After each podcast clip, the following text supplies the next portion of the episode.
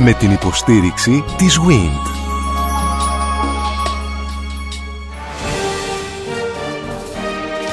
Γνωρίζοντας την ιστορία μας. Η ελληνική διατροφή από την προϊστορία μέχρι σήμερα. Μια σειρά ραδιοφωνικών ντοκιμαντέρ στον Sky 100,3. Περάσαμε κάβους πολλούς, πολλά νησιά. Τη θάλασσα που φέρνει την άλλη θάλασσα. Γλάρους και φώκες. Αράξαμε σακρογιαλιές γεμάτες αρώματα νυχτερινά με κελαϊδίσματα πουλιών. Νερά που αφήνανε στα χέρια τη μνήμη μιας μεγάλης ευτυχίας. Κυρίες και κύριοι, αυτό που ακούσατε είναι ένα ποίημα του Γιώργιου Σεφέρη στο γένος Σεφεριάδη, καταγόμενου από τα βουρλά της Μικράς Ασίας. Απήγγειλε η κυρία Ελένη Μπίστικα, δημοσιογράφος στη εφημερίδα Καθημερινή και όπως αντιλαμβάνεστε κυρίες και κύριοι, η κυρία Ελένη Μπίστικα μαζί με την κυρία Νένα Ισμυρνόγλου, συνεργάτηδα του περιοδικού Γαστρονόμος, θα μας κάνουν την ξενάγηση στην κουζίνα της Μύρνης. Είπαμε όμως, προτού μπούμε στο ρεδοθάλαμο, ότι το κεφάλαιο Μικρά Ασία, το κεφάλαιο Σμύρνη Ναι. δεν έχει κλείσει. Η βαλίτσα ήρθε μεν, άνοιξε για να βγουν τα όσα πράγματα περιείχε, τα ολιγοστά, αλλά είναι ακόμη σε εκκρεμότητα μέσα μας πρωτίστως. Δεν θα γράψουμε εδώ πολιτική ιστορία, θα γράψουμε απλώς ιστορία, κυρία Μπίστικα. Να σε διορθώσω. Όσο λιγάκι, θέλετε. Αν μου επιτρέπεις. Όσο θέλετε. Ο Γιώργος Σεφέρης και η οικογένεια Σεφεριάδη, διπλωμάτες παλιοί όπως και ο ίδιος, κατοικούσαν στη Σμύρνη. Ήτανε το εξοχικό του σπίτι στα Βουρλά και έχει γράψει ότι βαριότανε στη Σμύρνη, τον έπνιγε, αλλά του άρεσαν πολύ τα καλοκαίρια. Είναι ο αδελφός της ποιήτριας της Ιωάννας, αργότερα Τσάτσου. πρώτης κυρίας Ιπποκρατίας Τσάτσου. Λοιπόν, αυτός ο άνθρωπος ό,τι καημούς είχε τους έκλεισε μέσα του και τους έβαλε σε υπέροχα ποίηματα.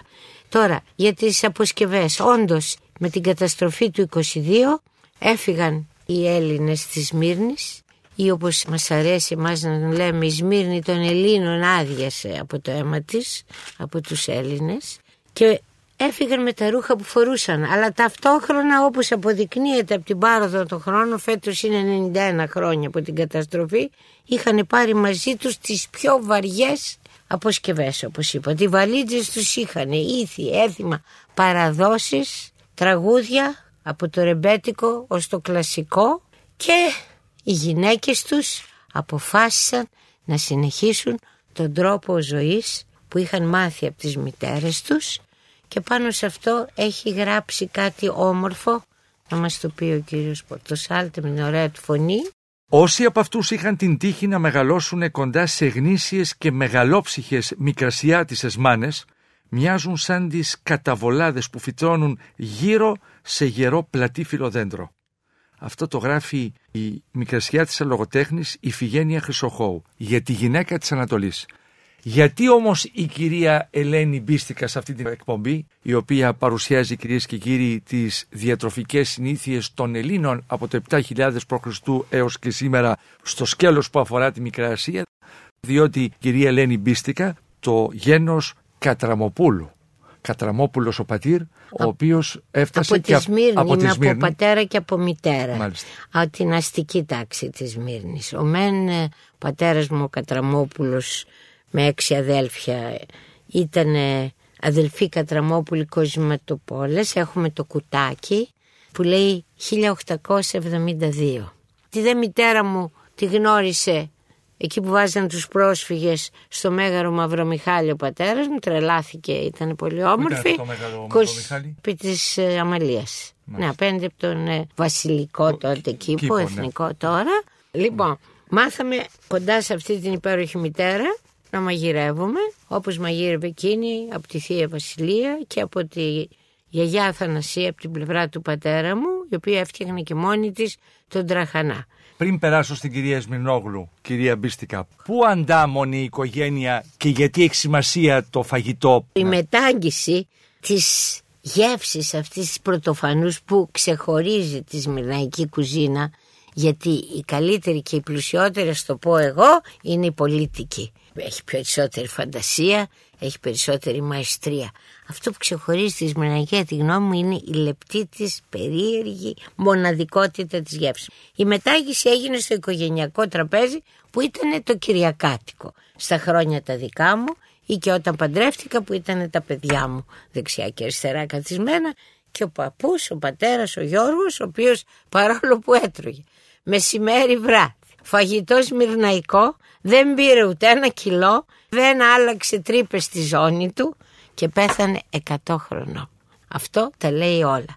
Γι' αυτό έχω υποχρέωση εγώ μια δημοσιογράφος που έχω κάνει τις δίκες της Χούντας στην Προεδρία της Δημοκρατίας για 37 χρόνια και όλα αυτά αισθάνομαι πολύ περήφανη που χάρη στα σμυρναϊκά σου τζουκάκια απέκτησα φήμη ευρύτερο κοινό και φίλους και τώρα θέλω να πω να δοκιμάσουν όλη τη σμυρναϊκή κουζίνα είναι πάρα πολύ καλή και υγιεινή.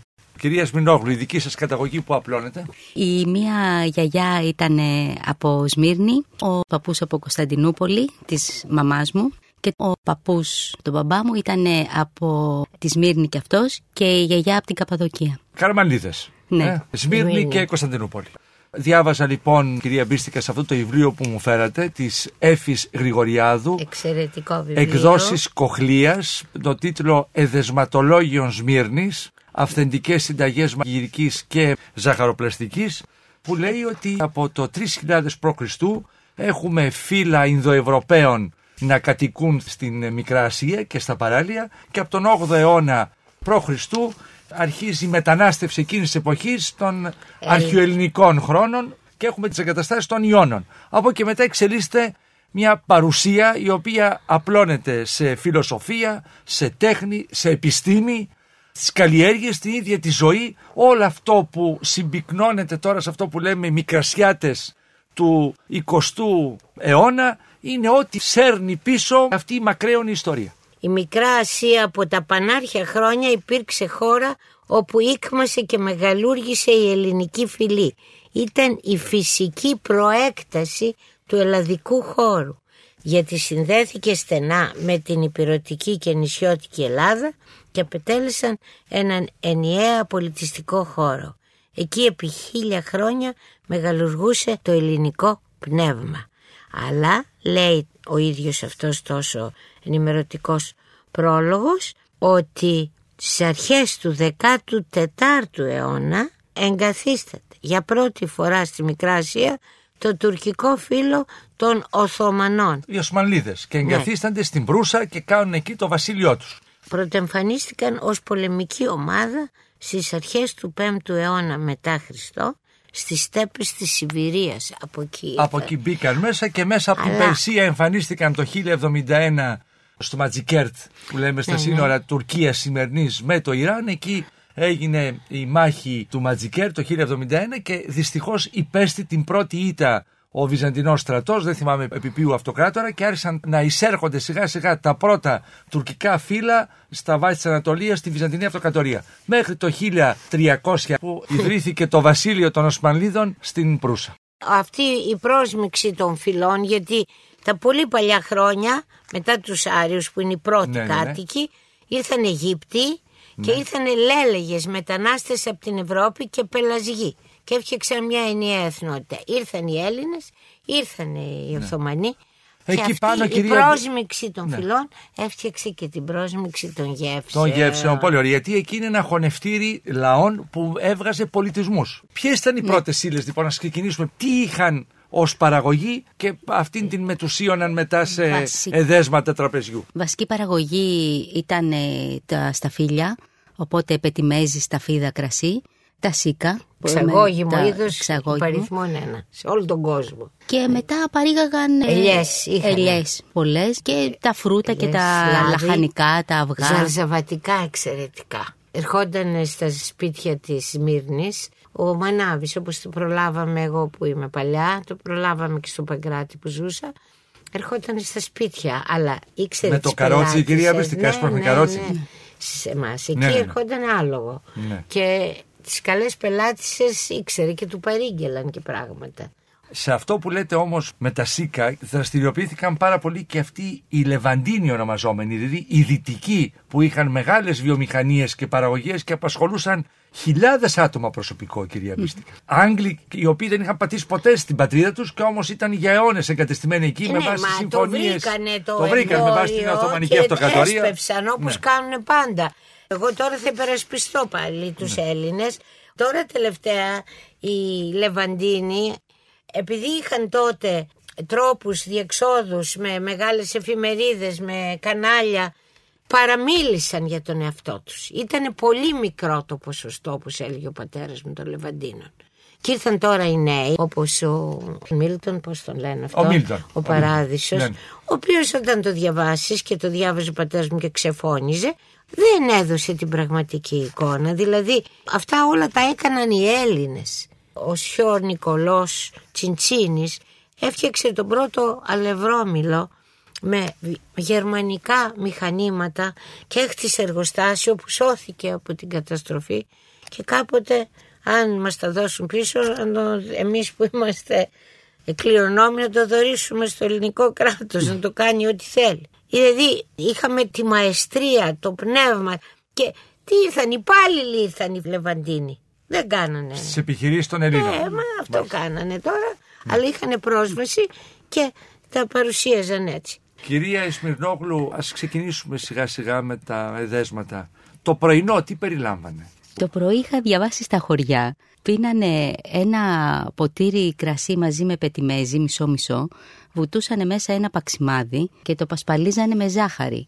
Στη Σμύρνη, μέσα αστή, στην η πόλη, αστή. η αστή, πίνανε ένα ποτηράκι μαστίχα μαζί με ένα φινίκι. Ε, βέβαια υπήρχε το σαλέπι, το οποίο αρωματιζόταν με Όταν έκανε κανέλα. κρύο ήταν απαραίτητο. Ναι, Περνούσε και ο αυτό. γαλατάς που περνούσε και όλα αυτά τα εδέσματα, Όλα κουλουράκια φυσικά κτλ. περνούσαν και τα ήταν Αλλά είναι όλα εντυπωσιακό φρέσκα. το αλκοόλ το πρωί. Είναι και αυτό Ναι. μέσα στη συνταγή Ναι. της μακροζωίας. Και Ναι. ο πατέρας μου έπινε πάντα και το μεσημέρι και το βράδυ, τα 100 χρόνια. Και ο δικός και μου. μικρή μου έδινε σαμιώτικο, να πούμε και μια καλή κουβέντα Ναι. για τα νησιά μας. Όταν ήμουν Καφέ εδώ. δεν πίνανε δηλαδή το πρωί; Και μετά ο καφές. Μετά ο καφές. Και ήταν πολύ συνδεδεμένοι με τον καφέ. Καφέ, τουρκικό Δεν μπο- το λέγανε ναι, ναι, ναι. καθαρά, δεν υπήρχε ελληνικός καφές. Ο τουρκικός, τον οποίο πίνω και εγώ, είναι εξαιρετικός. Είναι ο μόνος καφές που σε ξυπνάει, εγρήγορση του πνεύματος καταπληκτικός. Εγώ επειδή ήμουν κατοχική, δεν μπορώ να σας πω τι δίναμε στο σπίτι μας, αλλά θυμάμαι αυτό που είπε. Μας έδινε πρώτα το μουρουνέλαιο με το πορτοκάλι έτσι χλάπ στο πρόσωπο και μετά φέτα, ψωμί, πετιμέζι και ζάχαρη. Και ταχίνι. Και το ταχίνι. Και ταχίνι. Ναι, ναι, ναι. Και αυτό από εκεί ήρθε. Μες στην κατοχή σας λέω τώρα που άλλοι δεν είχαν να φάνε τίποτα. Και βασικό ήταν το λάδι πάντα. Το λάδι. Ναι. Μέχρι το Αλλά- μεσημέρι. Α, οι άντρες φεύγανε. Γιατί λέμε η Σμύρνη της χαράς και της προκοπής. Οι άντρες φεύγανε. Μαύρη πέτρα Πέτρα. ρίχνανε πίσω. Και οι Κατά γυναίκες- το απόγευμα γυρίζανε. Και οι γυναίκες είχαν άπειρες ώρες να δημιουργήσουν όλα αυτά τα εδέσματα που. Ε, Αφέντες έχουμε. του σπιτιού δεν είχαν και τίποτα άλλο να, Να κάνουν. κάνουν, Είχε ναι, ναι. πρωινές εκπομπές τότε. Μάλιστα, κυρία Τυχερέ Μπίστη, ήταν μεταξύ μας. Μάλιστα είχα διαβάσει, επειδή ακριβώς είχαν πολύ χρόνο, όλες οι συνταγές που κυκλοφορούσαν τότε είχαν δύο ώρες βράζεις το γάλα, χτυπάς τρία τέταρτα τα αυγά με τη ζάχαρη. Είχαν πολύ Ξεκινάμε μια χρόνο. συνταγή κυρία Σμυρνόγλου. Α, το Είστε μαγείρισα στο επάγγελμα εσείς; Ναι, ναι. Είστε μαγείρισα. Το Γυναίκα. θηλυκό του σεφ πώς είναι; Μαγείρισα. Κυρία Σμυρνόγλου, Οι αρχίζουμε. Ισμαγί, εμείς οι δυο Ισμυρνιές εδώ να τα πούμε. Τους βλέπω να κάνουν τους σπουδές που κόβουν απάνω στη σανίδα. εγώ- Αυτά είναι όλα λάθος. Έχω δίκιο. Εγώ- Πεςτε πρώτα εσείς. Σας άκουσα πριν, οπότε θα το πω τώρα. Έχω το Πες τι. σκονάκι. Τι θέλει ένα μαχαίρι, ένα πυρούνι. Και ένα ξύλινο Και ένα κουτάλι και ξύλινο. εσύ είναι από το Μέτσοβο. γιατί, γιατί από εκεί το έχω πάρει εγώ και πιστεύω ότι προσθέτει στη γεύση. ναι, και το πυρούνι να είναι φτηνό το πυρούνι για να γυρίσεις τα κεφτεδάκια. Δεν θέλει εκεί ούτε ξύλο ούτε τίποτε άλλο. Γιατί να είναι φτηνό το Δεν πυρούνι, ξέρω, για να είναι γατζώνει. ελαφρύ. Α. Αντίθετα, αν μπορείτε, κάποια γιαγιά θα σε έχει αφήσει κάτι, κάτι θα σας έχει μείνει. Αγοράστε το στα ταξίδια από την Oxford Street που πουλάνε τέτοια. Ασημένια πυρούνια. Και δεν ήξερα γιατί, νόμιζα ότι είναι σουσουδίστικο. Και μία μεγάλη κυρία με έβγαλε από την πλάνη λέγοντάς μου «Σκέψου γιατί δίνουμε στο μωρό που γεννιέται ασημένιο κουταλάκι; Γιατί; Δεν φαρμακώνεσαι ποτέ με αυτό. Δεν αλλάζει το μέταλλο. Γι' αυτό το πετάνε λέει στην αχνηστή κατσαρόλα με τα μανιτάρια και αν μαυρίσει είναι δηλητηριώδες. Λοιπόν, ας έχουμε το ασημένιο ασημένιο. στο τραπέζι Τώρα που μάθαμε να μαζεύουμε μαζί με το ε, τραπεζομάντιλο. μανιτάρια από το δάσος στην κυρία Μπίστικα, θα έχουμε λοιπόν το ασημένιο. δεν τρώω. Ούτε και εγώ Δεν αστείευομαι, τρώω, επειδή με λέτε τίποτα αυτά δεν τις τρώω. συνήθειες αυτές που Ναι, αλλά ήρθαν τώρα και τις φαίνεται αποκτούμε ότι κι εμείς. είναι Ναι. και αυτό τρόπος ζωής προαιώνιος που έχει μπει στο DNA μας τώρα. Λοιπόν, ένα μαχαίρι, Ναι, δεν ένα, χρειάζεται. ένα πυρούνι και ένα ξύλινο κουτάλι. Ένα εκεί. τρίφτη απλώς, Δεν κανένα μουλτί, κανένα μπλέντερ, τίποτα από αυτά είναι οι εχθροί της γεύσης όλα αυτά. Κερδίζεις πάρα πολύ χρόνο. Πώς θα το κάνει η εργαζόμενη γυναίκα, η κυρία Μπίστικα. Μιλάμε τι κάνει. εδώ για μαγειρική, για μια οικογένεια, Που θέλει για χρόνο, λίγα θα μου πει. άτομα. Μάλιστα. Αν πρόκειται ο κύριος Λαζάρου να μαγειρέψει για ολόκληρο το κέντρο, φυσικά θα χρησιμοποιήσει και αυτά, αλλά τον είδα τον ίδιο, αυτόν τον συμπαθώ ιδιαίτερα. Κι εγώ. Ναι, τον και αγαπώ εσύ, πολύ. γιατί δεν έχει και τατουάζ άλλο αυτό. Μ' αρέσει όταν λέει για το αλάτι. Το αλάτι σου πρόσχε, του λέει. Η γεύση είναι το παν. Τη γεύση θα πιάσουμε, κυρία Ναι. Μπίστικα. Όταν είναι για τα σουτζουκάκια, το που είναι όσο λάδι καλό πάρει ο πάτος της καλής κατσαρόλας, να μην κολλάει το φαΐ. Αυτό είναι το βασικό. Λοιπόν, θα κόψει με το μαχαίρι, θα το χαρακώσει το μεγάλο, το ελληνικό, γιατί έχει και τουρκικά, και και είναι εκείνα, κρεμμύδι, διότι πέφτει ένα λαδάκι. Αλλά θα το κόψει και πάνω και Λοιπόν, θα πέσει η κάτω. κυρία Ναι, ναι. Ισμινόγλου αρχίζει την πρώτη συνταγή. Παρακαλώ. Αφού λοιπόν το κόψουμε έτσι το κρεμμύδι. Μην αυτό το τολμήσεις να ένα πεις και- στα σουτζουκάκια. Να πω ένα πιλάφι. Με κρεμμύδι, σταφίδες, κουκουνάρια και μπαχαρικά. Έχουμε βάλει το βούτυρό μας. Βάζουμε και Ακούω. το κρεμμύδι, 1,5 φλιτζάνι ρύζι για 4 άτομα. Περίπου σοτάρουμε το κρεμμύδι μέχρι να μαλακώσει για 4-5 λεπτά. Ρίχνουμε το ρύζι και εκεί ξεκινάμε να το ροδίζουμε σε χαμηλή φωτιά για περίπου ένα τέταρτο με 20 λεπτά. Αυτό του δίνει μια εξαιρετική γεύση, το κάνει πολύ σπυρωτό. Ρίχνουμε τα μπαχαρικά μας που είναι ένα μικρό ξυλάκι κανέλας, λίγο γαρίφαλο, μπορούμε να βάλουμε τρία μπαχάρια και ρίχνουμε το νερό που αναλογεί περίπου τα τρία φλιτζάνια και στο τέλος προσθέτουμε καβουρδισμένο το κουκουνάρι και Βραστό το λίγες νερό. σταφίδες, ζεστό. Είναι Μετά κρύο. από 15 λεπτά είναι έτοιμο. Ένα το σπυρωτό σκεπάζουμε. πιλάφι που παίρνεις και τη γεύση του βουτύρου, δηλαδή αυτό. μ, Κρέας Ναι, δεν και τα έχει, ε. αρωματικά. Και τα αρωματικά. Τα αρωματικά δίνουν εξαιρετική Κρέας δεν γεύση. έχει μέσα. όχι, αυτό. όχι. Λοιπόν, να πω κι εγώ γρήγορα πώς κάνω το οικογενειακό πιλάφι. Λοιπόν, το πραγματικό το σμυρνέκο της μητέρας μου είναι αφού επέζησε ο μπαμπάς 100 και πήγε, ας το πω και αυτό. Έβαζε βούτυρο. Βούτυρο κανονικό, κερκύρας που λέμε τώρα. Το βούτυρο κάτω στο μπάτο της κατσαρόλας. Έριχνε δυόμιση κούπες ε, ρύζι πυρωτών ενώ δίπλα έβραζε κρέας βοδινό με νερό. Έπαιρνε μόνο το νερό από το βοδινό και θέλει 5,5 ποτήρια ζεστό νερό όταν βράσει. Ακόμη δεν είχαμε βάλει αλάτι και πιπέρι πουθενά για να μείνει το κρέας γιατί δεν το μαγείρευε μετά αλλιώς. Και το έριχνα και μετά έπρεπε να τα ανακατέψει αυτά. Είπαμε βούτυρο, ρύζι, ζουμί από βοδινό κρέας. Μετρημένα όλα αυτά. Ήταν στο 3 μέχρι τώρα η κουζίνα. Τώρα το σκέπαζε, το πήγαινε στο 2, σε λίγη ώρα το έβγαζε και έβαζε το αλάτι και το πιπέρι. Αρκετό. Το σκέπαζε, σε λίγη ώρα το κούναγε ακριβώς όπως το κάνουν την κατσαρόλα, όχι να βάλει μέσα το ή τη χάλαγε. Και αν ε, διόρθωνε τη γεύση, αν της φέρνει, συνήθως έβαζε αλάτι, αλάτι, αλάτι, την έβλεπα. Έβαζε πολύ αλάτι σε αυτό το φαγητό και το σκέπαζε στα δύο και είχε το νου της. Πάντα είχε δίπλα λίγο ζουμί. Καμιά φορά εκείνη κανόνιζε πότε έπρεπε να γίνει σπυρωτό. Δίπλα έκανε κοκκινιστό. Το έκοβε το κρέας που ήδη είχε πάρει μια πρώτη, είχε μια σάλτσα με κρεμμύδια κομμένα όπως είπε η κυρία Μιλόγλου. Όλα αυτά τα μπαχαρικά, αλλά όχι κοκκινάρι και σταφίδι. Πρώτα πιάτα μεζέδε όπως είναι έχει η Κωνσταντινούπολιτική, έχει η σμιναϊκή κουζίνα, κυρία Σμινόγλου; Έχει, αλλά όχι τόσα πολλά. Έχει τα μύδια, τη γανιτά με το Αυτά κουρκούτι. είναι η Θεσσαλονίκη. Εμείς οι Αθηναίοι δεν βρίσκουμε φρέσκα πράγματα.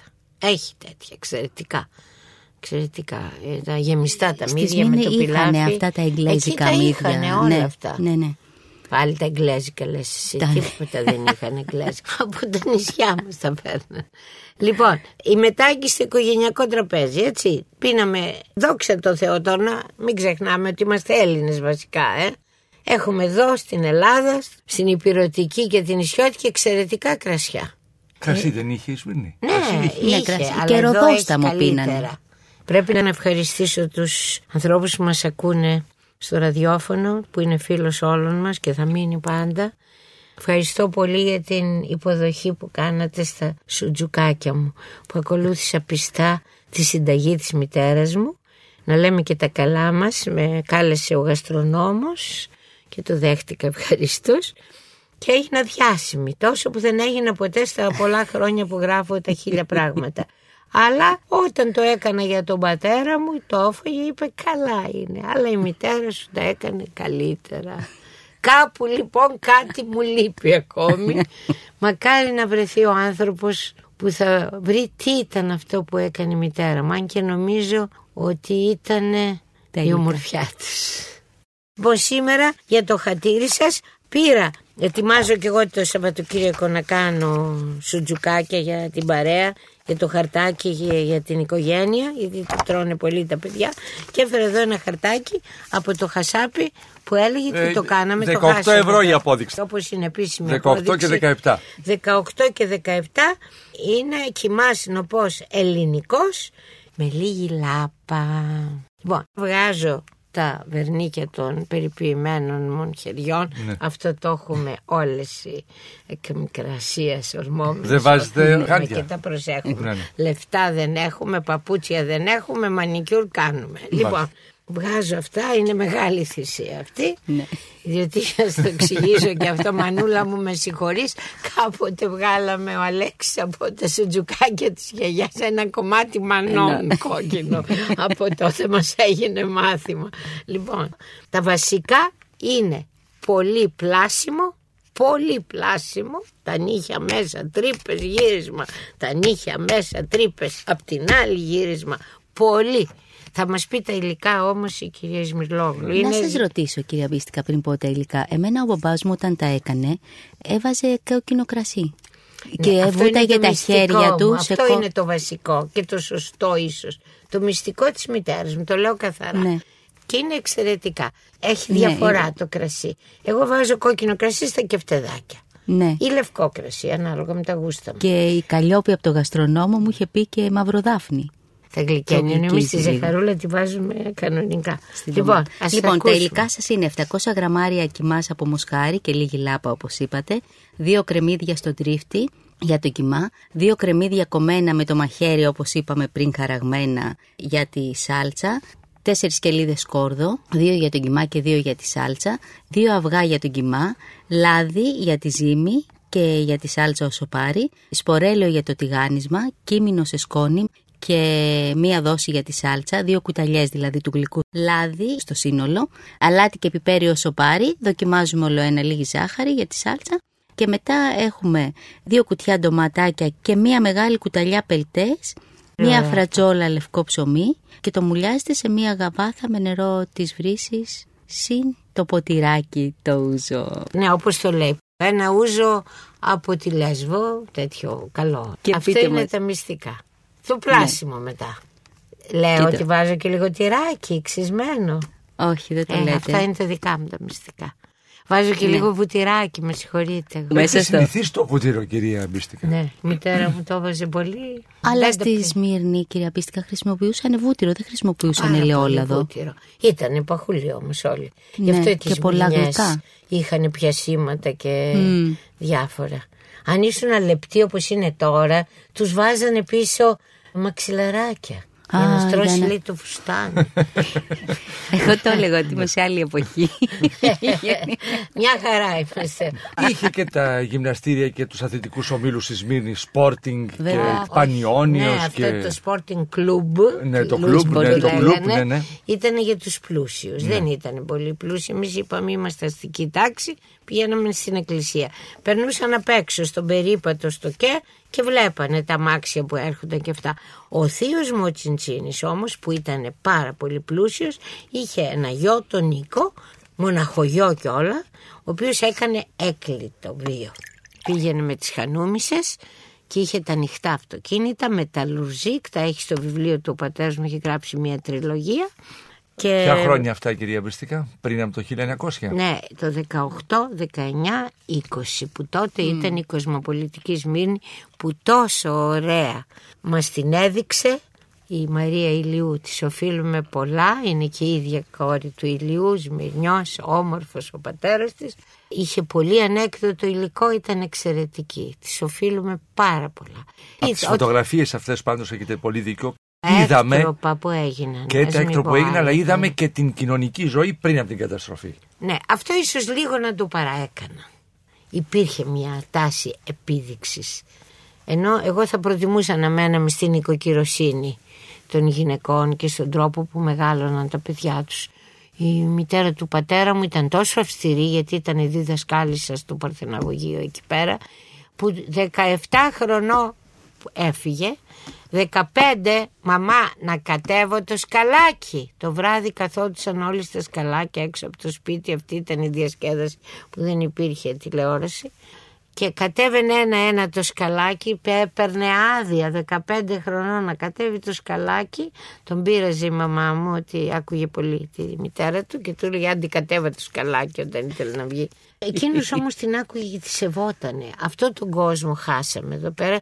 Και όπως είπε και ο Μητσοτάκης οι νέοι δεν φταίνε ποτέ για τίποτα. Εμείς οι μεγάλοι φταίμε για όλα αυτά. Πώς λοιπόν, παντρεύονταν οι άνθρωποι, με συνοικέσιο, από έρωτα, με άδεια γονέων. Τώρα ο 17 χρονών, από εκείνον τα ξέρω όλα. Θέλω να τονίσω ότι εγώ είμαι περήφανη που είμαι Αθηναία. Μην το ξεχνάμε και αυτό γιατί γεννήθηκα Εδώ η Ρόνδα και Παυσανίου γωνία τότε που η Λυσός είχε ακόμη νερά. Λεγόταν Βατραχονής η περιοχή που είναι τώρα έμπροσθεν Χίλτον. Λοιπόν, είμαι πολύ περήφανη που είμαι Αθηναία και μου αρέσει πάρα πολύ η Αθήνα, διότι όλα τα είχε η Σμύρνη, αλλά Παρθενώνα δεν είχε, μην τρελαθούμε κιόλα. Όταν ζεις σε αυτή την ωραιότερη πόλη, τι άλλο θέλεις. Τι είναι αυτό που μας τραβάει πίσω; Ε, το καράβι έχει φτάσει εδώ κάτω από τον Παρθενώνα, το σκηνή όμως. Είναι ακόμη πίσω, ε, δεμένο στον κάβο ναι, πίσω. Είναι δεμένο. Εγώ πήγα στη Σμύρνη, στο κορδελιό απέναντι που πάει πάντα το παποράκι, το λένε τώρα καρσίγιακά, απέναντι ακτή, κάπω έτσι ε, σημαίνει, ναι. ναι.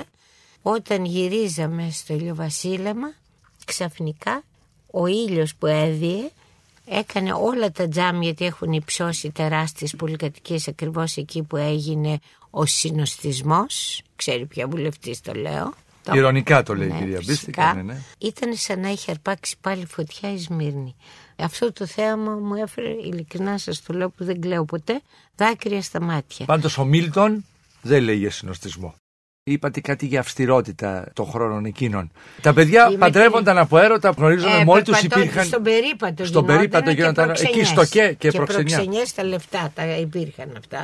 Να τα λέμε. Αλλά να σας πω ένα πείραγμα που έλεγε ο πατέρας μου στις όμορφες που παρακουνιόντουσαν και ναι. βγαίνανε τα καλά κορίτσια δεν βγαίνανε. Βλέπανε από, από, το, από το χαγιάτι αυτό που εξήχε ο εξώστης το μπαλκόνι το δικό μας ήταν κλειστό με τζάμια. Και υπάρχει ακόμη στη Σμύρνη μια περιοχή που υπάρχουν τα ελληνικά σπίτια. ναι.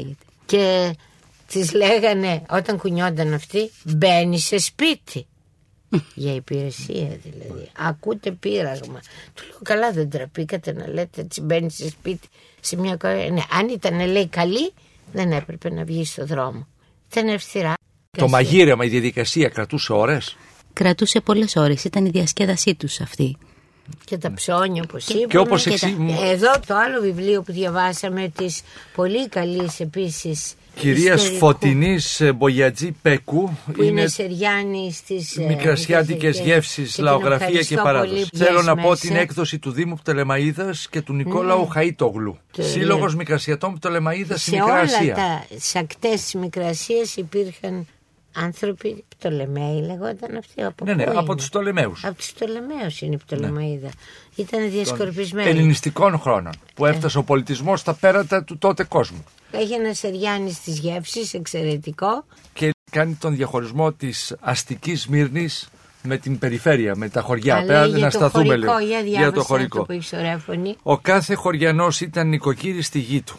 Είτε είχε το δίπατο σπίτι του, είχε και τον εξοχικό κούλα του με μποστάνια, καρυδιές, μυγδαλιές, μιλιές, σαχλαδιές και κερασιές. Όταν μέστονε το στάρι και το κρυθάρι, τα χωράφια μας μοιάζανε με χρυσαφένες θάλασσες, μας σαν τις ελιές μας καμαρωτές δεν θαντάμονες πουθενά.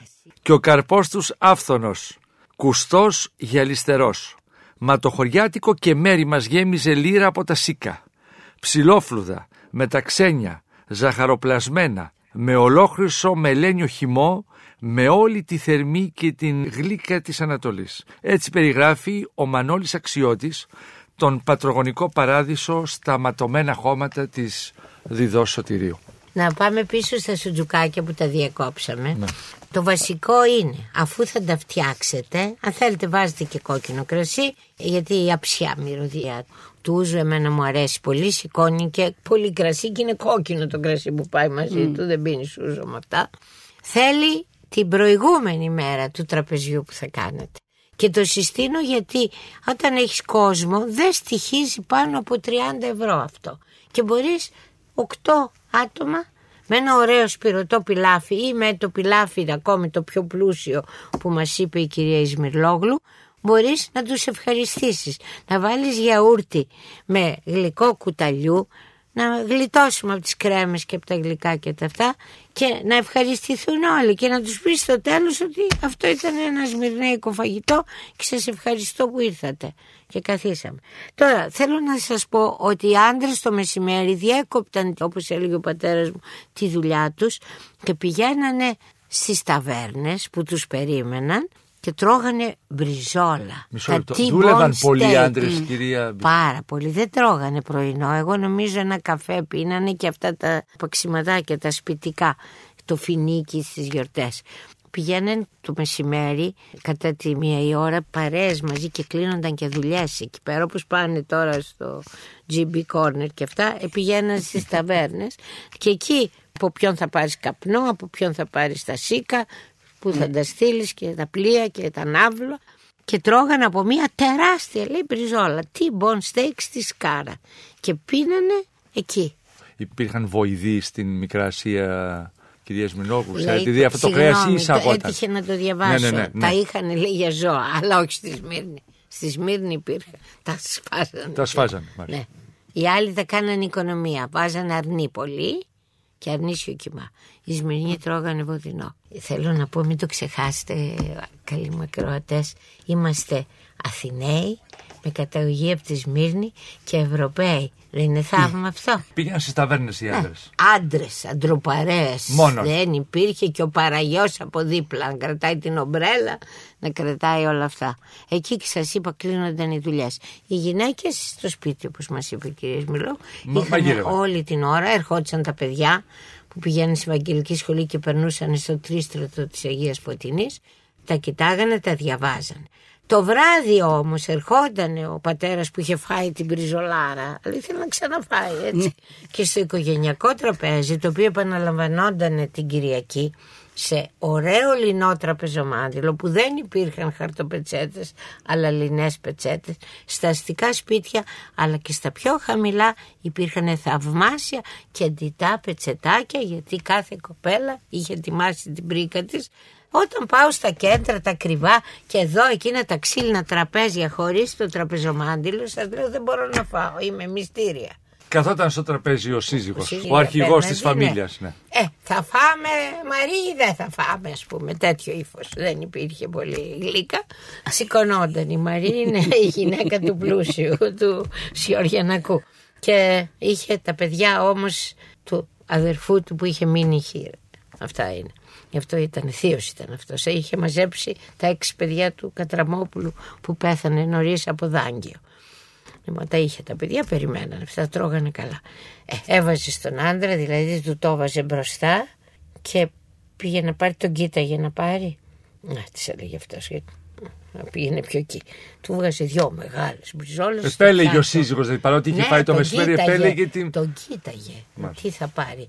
Με κοίταγε και φυσικά Υπήρχε και μια κοπέλα που είχε άλλα φαγητά τα δίπλα. Ε, δεν μας το έλεγε αυτό. Μετά πήγαινε, σερβίριζε ό,τι έπρεπε να φάει το κάθε παιδί και καθόταν απέναντι να φάει και εκεί να σερβιριστεί ένα στεναγμός μόλις σήκωνε να πάρει και αυτή Μαρή να φάνε και τα κορίτσια ε Μαρή και οι κοπέλες οπότε έπαιρνε ένα μικρό κομμάτι και το έδινε στη βοηθό να φύγει τώρα την ήθελε λεπτή τη Μαρή οικονόμος ήταν ο Γιώργιανακός δεν μάθαμε ποτέ Αλλά στον Πάντως, εαυτό του δεν έκανε οικονομία όμως. Καμία, καμία. Συγγνώμη, θα το πω και αυτό. Το πασίγνωστο για μένα είναι ότι ο πατέρας μου ήταν συμμαθητής του Αριστοτέλειο Νάση. Και ο Νάσης ήταν ψωμωμένος και καλός κολυμητής και τον, ο Γιωργάκης ο δικός μου ήταν έτσι πάντα, μια σταλιά και τον πρόσεχε. Λοιπόν, από τότε έρχονται απ' έξω, με ζητάνε πώς ήταν ο Νάσης, που να ξέρω πώς ήταν ο Νάσης. ξέρω ότι ήταν ένας καλός άνθρωπος που ήθελε το δίκαιο και ήταν και φοβερός, φοβερός. Θα κάνουμε μια άλλη εκπομπή γι' αυτό. Πώς Μόνο για το έκανε Ανάση. τα πρώτα του λεφτά στη σχολείο, στην έκτη δημοτικού.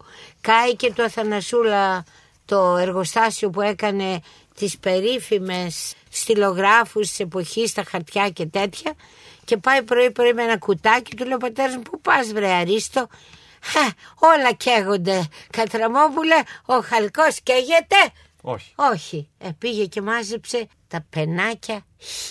Είχαν καεί όλοι οι κοντιλοφόροι ξύλινοι, τα πήρε και αγόρασε ένα ζευγάρι παπούτσια. Τα Του λένε το μυαλό του. τα οποία παπούτσια Πάνω σε αυτό κυρία, μπεις τι τα κάνεις. πούλησε. Ε, βέβαια. Και Τα μετά πούλησε παραγόρασε κάτι πιο άλλο και ακριβά. έτσι. Άκριβα. Ναι, και πήγε ξυπόλυτο. Μα του λέει γιατί δεν έκανε κάτι άλλο και πούλησες τα παπούτσια σου; Παπούτσια θα μου πάρει, τσάντα δεν θα μου παίρνει. Ο πατέρας του, ο Σοκράτης. Ήταν μεγάλος Έλληνας, ε. Ναι. Του οφείλουμε πολλά. Από λατερά τι θα φτιάχναμε κυρία Ισμυρόγλου. Α, τα πιο δύσκολα είναι αυτά. Τα λαδερά. Λαδερά δεν κάνανε και πολλά στη Σμύρνη από ό,τι Γιατί ήταν ξέρω. δύσκολα. Γιατί ήταν δύσκολα και δεν χρησιμοποιούσαν και το λάδι. Αλλά οι μελιτζάνε ημάμ Κι όποιος είναι ένα αντέξει. πολύ. Και όποιος αντέξει. Λαχανοτολμάδες που μου έλεγε η κυρία Πίστηκα. Λαχανοντολμάδε, τα γιαλατζή ντολμαδάκια έκανε πολύ η Δύσκολα. γιαγιά Αυτά μου. η Μαρίκα Μητσοτάκη, η καλύτερη. Ναι. Αθηναία. Δεν ξέρω αν της το είχε μάθει άλλος. Η μαμά μου νομίζω τα έκανε καλύτερα. Μη λες Μικρά, μικρά. σε παρακαλώ.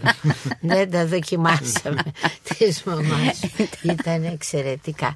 Να πω για έναν σεφ τι έκανε. Δεν θα πω ούτε την εκπομπή. Πήρε ένα τεράστιο λάχανο, το έβρασε όπως πρέπει το λάχανο και μετά βγάζει τα φύλλα και τα γεμίζει. Και το γέμισε με την πραγματική ζύμη που βάζουμε το, λίγη- να έχει λίγο λαχανάκι, να έχει μέσα το κρέας και ριζάκια και γέμισε αυτή τη βόμβα. Προς τιμήν της η ωραία κυρία παρουσιάστρια του λέγε Μα τι είναι αυτό το πράγμα, θα φάμε. Εμείς ξέρουμε να τρώμε τις λαχανοντολμάδε τυλιγμένε. Όχι, όχι, λέει αυτός, και έφτιαξε μια βόμβα για λαχανοντολμά να αντικόβεται εύκολα. Να σας πω το θέαμα όταν το παρουσίασε κομμένο, ούτε ο σκύλος δεν θα το τρώει αυτό το πράγμα. Στεναχωρήθηκα. Λοιπόν, Παίζει να ρόλο και η προσέξουμε. παρουσία λοιπόν του πιάτου. Όχι χρυσό, μου βαρέθηκε να τη λήξει, το είπε κιόλα. Αλίμονο να βαριέσαι να τη λήξει το λαχανοτολμά. Φάει φιλέτο. Φάει- Για να μην περιαυτολογώ, δεν ξέρω να ψήσω φιλέτο. Σκληρά σαν τους σκύλου τα κάνω, τα με αυτιά που λέγει η γιαγιά μου. Αυτό θέλει άλλο είδους μαγειρική και άλλο είδους σκεύος που δεν το έχουμε. Πες μου να σου κάνω σάλτσα κοκκινιστή να τρελαθείς. Που είναι και φτηνή. Δεν έχεις λεφτά. Γέμισε το ντουλαπάκι σου ρύζι. Εγώ το έχω κάνει πολλές φορές στη ζωή μου. Και μερικούς πελτέδες, δεν χρειάζεται ούτε το άλλο. Και θα ξέρεις ότι τα παιδιά σου θα τρώνε ρύζι με κοκκίνη σάλτσα και θα το τρώνε ευχαρίστως. Λέγανε στην κατοχή οι Σμυρινιές δίνανε τις συνταγές για τα κουλουράκια του αποκλεισμού νομίζω λεγόντουσαν που ήταν αλεύρι, λάδι, ζάχαρη έτσι με αυτά τα απλά υλικά και η οδηγία είναι προσέξτε μην τα κάψετε. Δηλαδή ακόμα και με φτωχά υλικά όπως λέει η κυρία Μπίστικα καν ε, Ε, το ψήσιμο Μαγειρεύουνε είναι και κάνουν δύσκολο. νόστιμο. Αν σου καεί το φαγητό, η σάλτσα λέει λίγο, λέγανε είναι της καλής νοικοκυράς αν αρπάξει. Αλλά εγώ δεν νομίζω ότι ευσταθεί αυτό. Έχω κάψει πολλές σάλτσες εγώ προσωπικά. Για σαλάτες τι πρώτη ύλη χρησιμοποιούσαν; Υπήρχε κάτι ούτε ιδιαίτερο; σαλάτες τρώγανε πολλές. Α, δεν αν, τρώγανε. και, αν και παρήγαγε η περιοχή. Το Όπως φράγκικο, εκπαιδευτικά. το φράγκικο τρώγανε που ήταν η ρώσικη σαλάτα. Όλα αυτά ο, που έχουμε και τώρα. Δηλαδή κάνανε σπιτική μαγιονέζα με αυγά και λάδι. Αυτό το μάθανε από εκεί τα, τη φράγκικη σαλάτα τη λέγανε, βρασμένο αρακά, πατάτα, Πατάτα, καρότο. καρότο. Κόρν δεν είχαν τότε, δεν νομίζω ότι είχαν και βάζανε μπόλικη Μαγιονέζα, μαγιονέζα, ναι. το φράγκικο Γενικά όλα και, έτσι και πλούσια καρδιές, και λιπαρά. καρδιές μαρούλι. Η, ντο- η υπέροχη ντοματοσαλάτα μας με το κρεμμύδι και τη φέτα είναι ελαδίτικη. 100% υποκλεινόμαστε όλοι. Γλυκά, πιδόρπιο δεν είχε το φαγητό. Πολλά. Πώς έκλεινε το τραπέζι; Φρούτο εμείς τρώγαμε. Φρούτο. Α, τα μεγάλα τραπέζια. Ε, Δεν ξέρω, το Κάνανε. οικογενειακό τραπέζι. Εγώ Το- σήμερα άνοιξα αυτό το Ναι, βιβλίο και ναι. είδα μία τούρτα φράουλα. Σκέτη χτυπημένη κρέμα και θαυμάσιες φράουλες. Δεν τρώγανε βαριά πράγματα μέσα. Αντίθετα, νομίζω στη Σμυρνή τρώγανε πάρα πολλά γλυκά. Υπήρχε σε μεγάλη αυθονία. Τουλάχιστον στην Τα Ευρωπαϊκή μπακλάβα- Σμύρνη. τα μπακλαβαδοτά Φτιάχνανε τρώγανε. όλα τα γαλλικά τα περίεργα και μάλιστα Ε, το... δεν είναι σμυρναϊκά αυτά, είναι φράγκικα. Ναι, αλλά ναι, άλλο ναι, αν, ναι, αν, ναι. τα- αν πολλούντο, εν πάση περιπτώσει. Ναι, Ναι, ναι. πολλούτο και τα φτιάχνανε κιόλας στην Ευρωπαϊκή Σμύρνη οι γυναίκες, οι πιο αστές, οι πιο Δεν το πλούσιε. ξέρω αυτό. Ίσως εμείς οι αστικοί δεν το κάνουμε. Και μάλιστα είχα διαβάσει ότι είχε απαγορεύσει ο Πατριάρχης να τρώνε πολλά γλυκά ακριβώς επειδή υπήρχε μεγάλη σπατάλη και αυθονία. Στην πόλη μήπως ήταν αυτά που όχι, μου όχι, λέτε; στη Σμύρνη. Ποιος πατριάρχης, τι δουλειά έχει πατριάρχης; όχι ο Στη Πατριάρχης. Μητροπολίτη ο, είχαμε Μητρο... εκεί. ο Μητροπολίτης, συγγνώμη. Στα χωριά υπήρχε κάτι άλλο; Συνήθως τα γλυκά κουταλιού τα κάνανε με πετιμέζι, επειδή υπήρχε σε αυθονία. Φυσικά κάνανε όλα αυτά τα μπακλαβαδοτά, τα δικά τους μελομακάρονα και χρησιμοποιούσαν πολύ τη μαστίχα και την κανέλα. Τα παιδιά τρώγαν αυτά. Σε μεγάλες γιορτές κλείναν οι πόρτες με τη που είχαν κρίσταλα και τα παιδιά ερχόντουσαν και κρύφο κοιτάγανε τις βίζιτες. Λέμε ακόμη έχουμε ξένους, εννοούμε έχουμε φιλοξενούμενους καλεσμένους. Έχουμε ξένους, το λέω και εγώ και μου λέγανε τα παιδιά, μα τι ξένους έφερες εδώ. Όχι, λες, είναι, έτσι τους λέγανε. Και έπρεπε αυτοί να φάνε τα καλύτερα, τα παιδιά τρώγανε χωριστά στην κουζίνα, δεν τα φέρνανε όταν είχαν ξένους και το Αυτά καθένα... όλα ήρθαν και συνεχίστηκαν εδώ στην Αθήνα, κυρία Που Κώστα. αγάπη μου. Τι ωραίο είναι αυτό που διάβασα για τον πατέρα Παπαδόπουλο που η γιαγιά Παπαδοπούλου είναι η πιο σπουδαία βιομηχανία που έχουμε τώρα. Ήταν να πάνε λέει στη Μασαλία, νομίζω κάπου το διάβασα. Για τα πισκότα και Παπαδόπουλου, κατέβηκε ο ναι. πατέρας Παπαδοπούλου. και πήγε να πιει καφέ και το καφέ τον πίνανε πάντα με ένα παξιμαδάκι του είπαμε εμείς δεν σερβίρουμε καφέ και είπε ε, η γυναίκα κατέβα κάτω. Εδώ θα μείνουμε. Και θυμάμαι η Ιωάννα η εγγονή τώρα έφερνε δύο νταβάδες με τη, τη συνταγή τα μπισκότα που έφτιαχνε εκείνη τα Μιράντα. Και μου σκοβόλησε όλος ο Πειραιάς και τρέξανε όλοι ποιος έφτιαξε αυτό. Πήρε αμέσως του κόσμου τις παραγγελίες και σιγά σιγά το φτιάξαν τώρα θα σας πω κάτι προσωπικό εμπείτε ότι κάνω διαφήμιση έβγαινα από την πρώτη προβολή της ταινίας της Μαρίας Ηλίου που είχα δει όλα αυτά τα έκτροπα και όλη αυτή την τραγωδία την ανίποτη καταστροφής. τραγωδία της καταστροφής και ήμουνα σε μαύρο χάλι και όπως βγαίνω ήταν στον Πειραιός στο, Στο Μπενάκι. Μπενάκι. Για να δεις ότι λέω αλήθειες πάντα και τι ρεπόρτερ είμαι. Και όπως βγαίνω βλέπω να βγαίνουν μυρωδιά, με τρέλανε η μυρωδιά, φωτισμένα τα παράθυρα, ήταν το εργοστάσιο Παπαδοπούλου.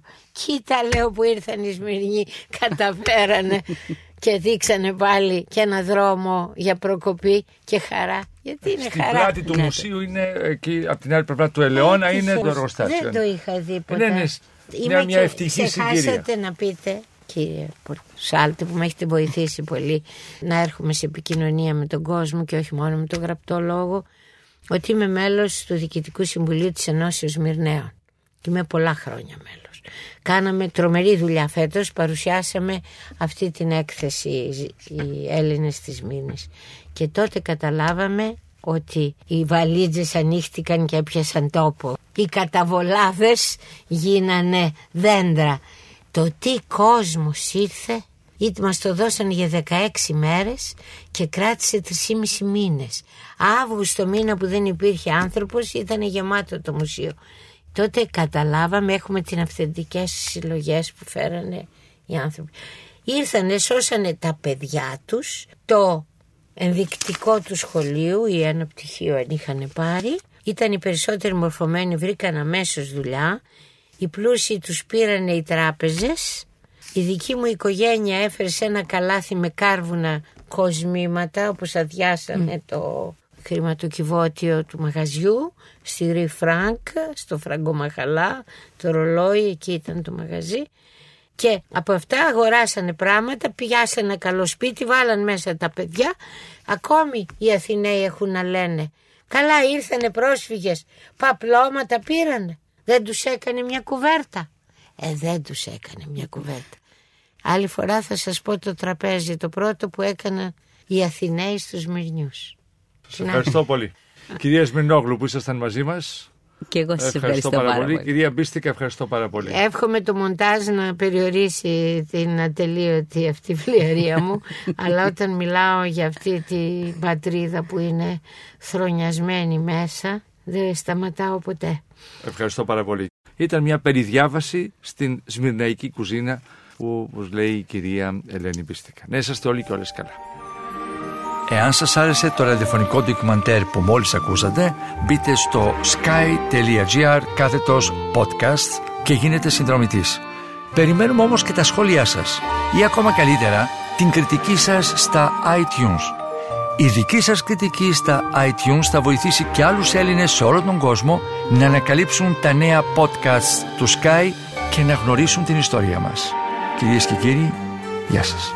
Για την εκπομπή συνεργάστηκαν Παρουσίαση Άρης Πορτοσάλτε Παραγωγή Τζένι Πουπουλίδου Επιμέλεια εκπομπής Αθανασία Χατζή Η ηχογράφηση και η τεχνική επεξεργασία έγινε από τους ηχολήπτες του Sky 100,3